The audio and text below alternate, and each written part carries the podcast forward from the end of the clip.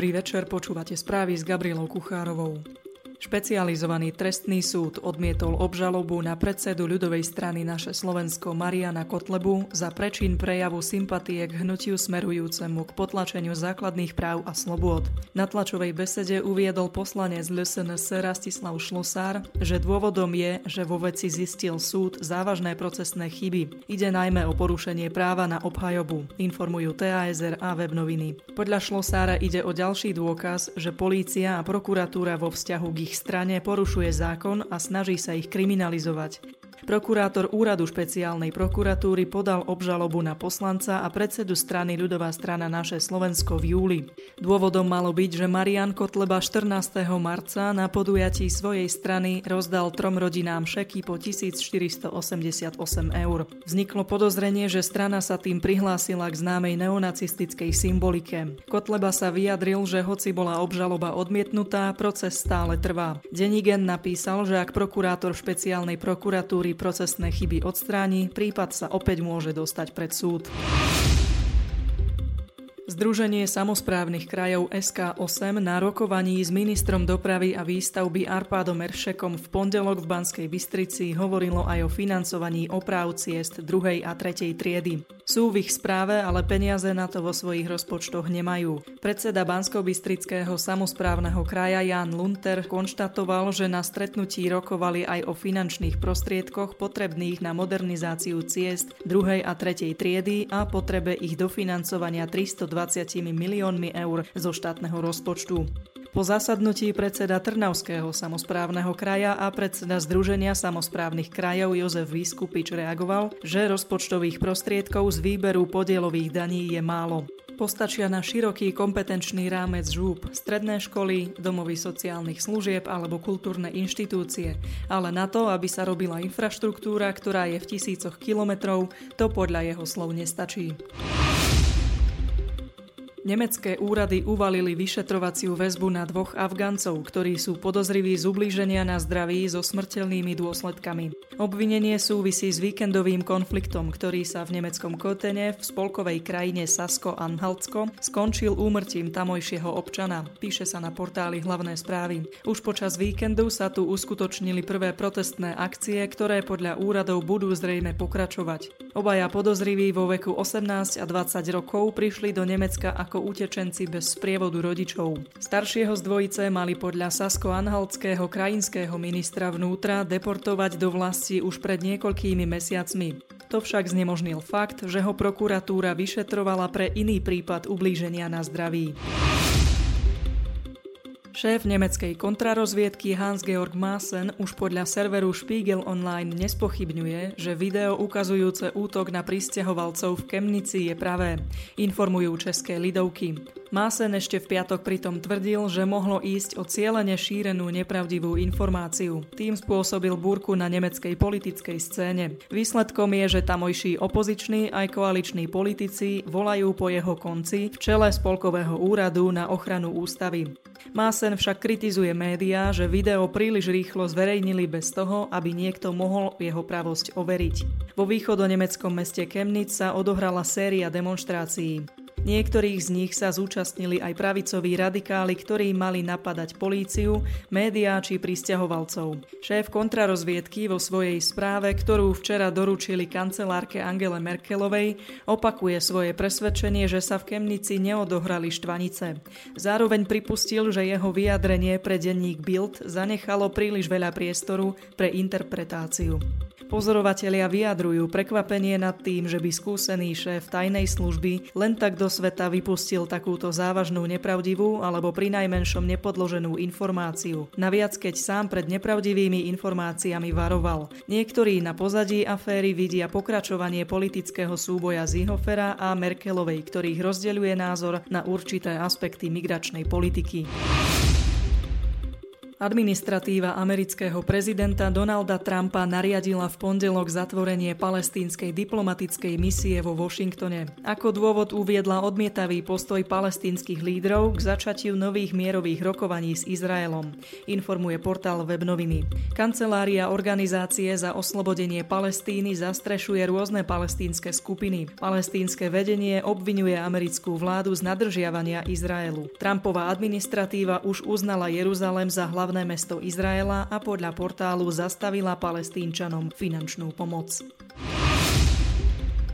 Washington chystá sankcie proti Medzinárodnému trestnému súdu v prípade, že začne vyšetrovanie voči USA alebo Izraelu pre palestínsku otázku. Uvádza sa to v koncepte vyhlásenia poradcu prezidenta Donalda Trumpa pre bezpečnosť Johna Boltona. Informáciu zverejnili hlavné správy s odvolaním sa na americký denník Wall Street Journal. V dokumente ďalej tiež stojí, že sudcom tohto súdu môže byť zakázaný vstup do USA, že proti ich prostriedkom v americkom finančnom systéme môžu môžu byť vyhlásené sankcie a tiež môžu byť dovedení k súdu podľa amerických zákonov. V koncepte vyhlásenia sa naviac poukazuje, že Spojené štáty učinia to isté s akoukoľvek spoločnosťou alebo štátom, ktorý sa zúčastní vyšetrovania Medzinárodného trestného súdu voči Američanom. V koncepte sa uvádza, že USA budú vždy podporovať svojho priateľa a spojenca Izrael. Talianské zdravotnícke orgány pátrajú po príčine množiaceho sa výskytu zápalu pľúc na severe krajiny. Uviedol to včera denník ZME. V Lombardsku zaznamenali od začiatku mesiaca 138 prípadov hospitalizácie so symptómami zápalu pľúc. U dvoch pacientov diagnostikovali tzv. legionársku chorobu. Z verejných akvaduktov ich súkromných studní experti odobrali už viac ako 5 desiatok vzoriek. Výsledky ich laboratórneho skúmania by mali byť známe v nasledujúcich dňoch.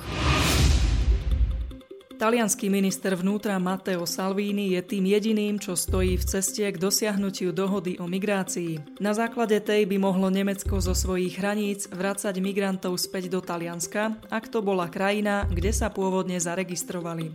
Uviedol to podľa agentúry DPA nemecký minister vnútra Hort Ziehofer. Ziehofer k migrácii podľa agentúry zaujíma podobne nekompromisný postoj ako Salvini. Taliansko sa stalo hlavnou počiatočnou destináciou pre migrantov prichádzajúcich do Európy zo Severnej Afriky. V súlade s nariadeniami Európskej únie je Taliansko tým štátom, ktorý je povinný príjmať ich žiadosti o azyl. Talianský vicepremiér a minister vnútra v pondelok vyhlásil, že Taliansko môže bilaterálnu dohodu o migrácii, ktorú požaduje Nemecko, podpísať už tento piatok. Salvini však dodal, že podpíše len takú dohodu, podľa ktorej sa už Taliansko nebude musieť starať ani o jediného ďalšieho migranta.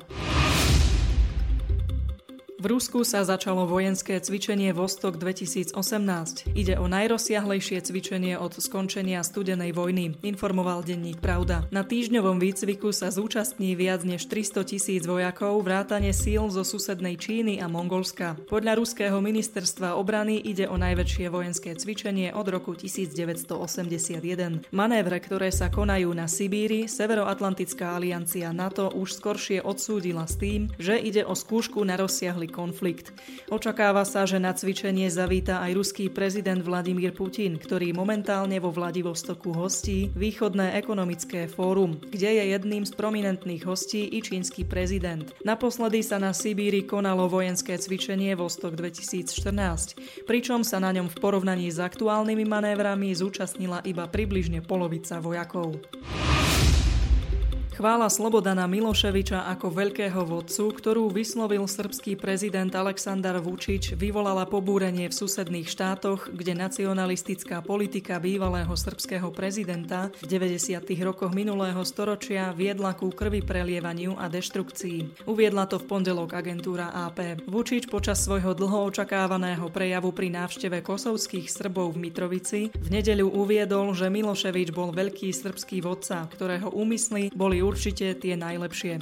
Kosovský prezident v pondelok vyhlásil, že chvála Miloševiča je provokáciou. Ako uvádza portál hlavných správ, Vučič bol v roku 1999 Miloševičovým ministrom financií.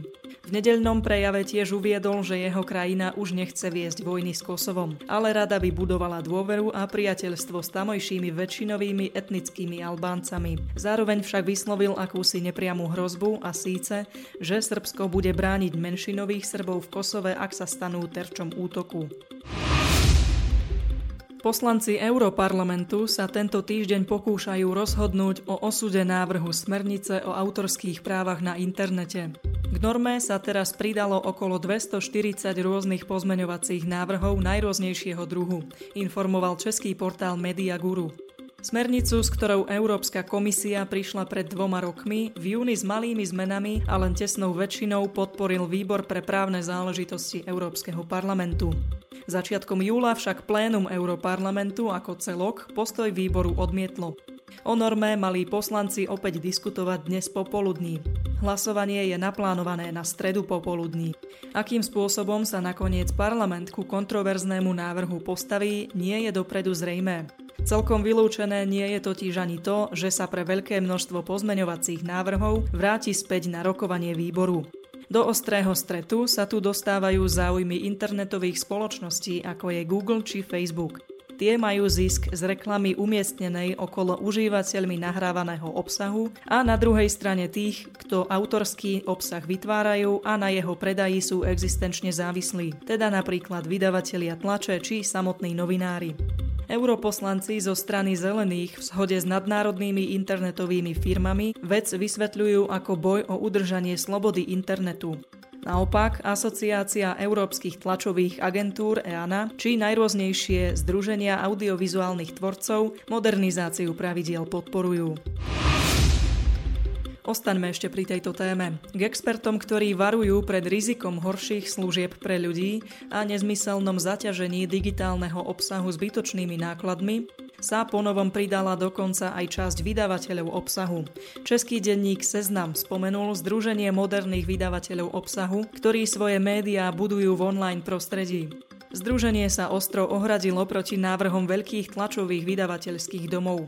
Digitálni inovátori sú totiž presvedčení, že niektoré pravidlá presadzované v smernici v skutočnosti zabrzia inovácie a poškodia rozvoj nezávislej kvalitnej žurnalistiky. Nové pravidlá majú dávať väčšie práva autorom duševného vlastníctva. Podľa združenia sa však tradiční vydavatelia, najmä trvale klesajúcich novinových denníkov, snažia dosiahnuť to, aby im o mnoho úspešnejšie internetové portály, vyhľadávače či sociálne siete museli povinne odvádzať podiel zo svojho zisku.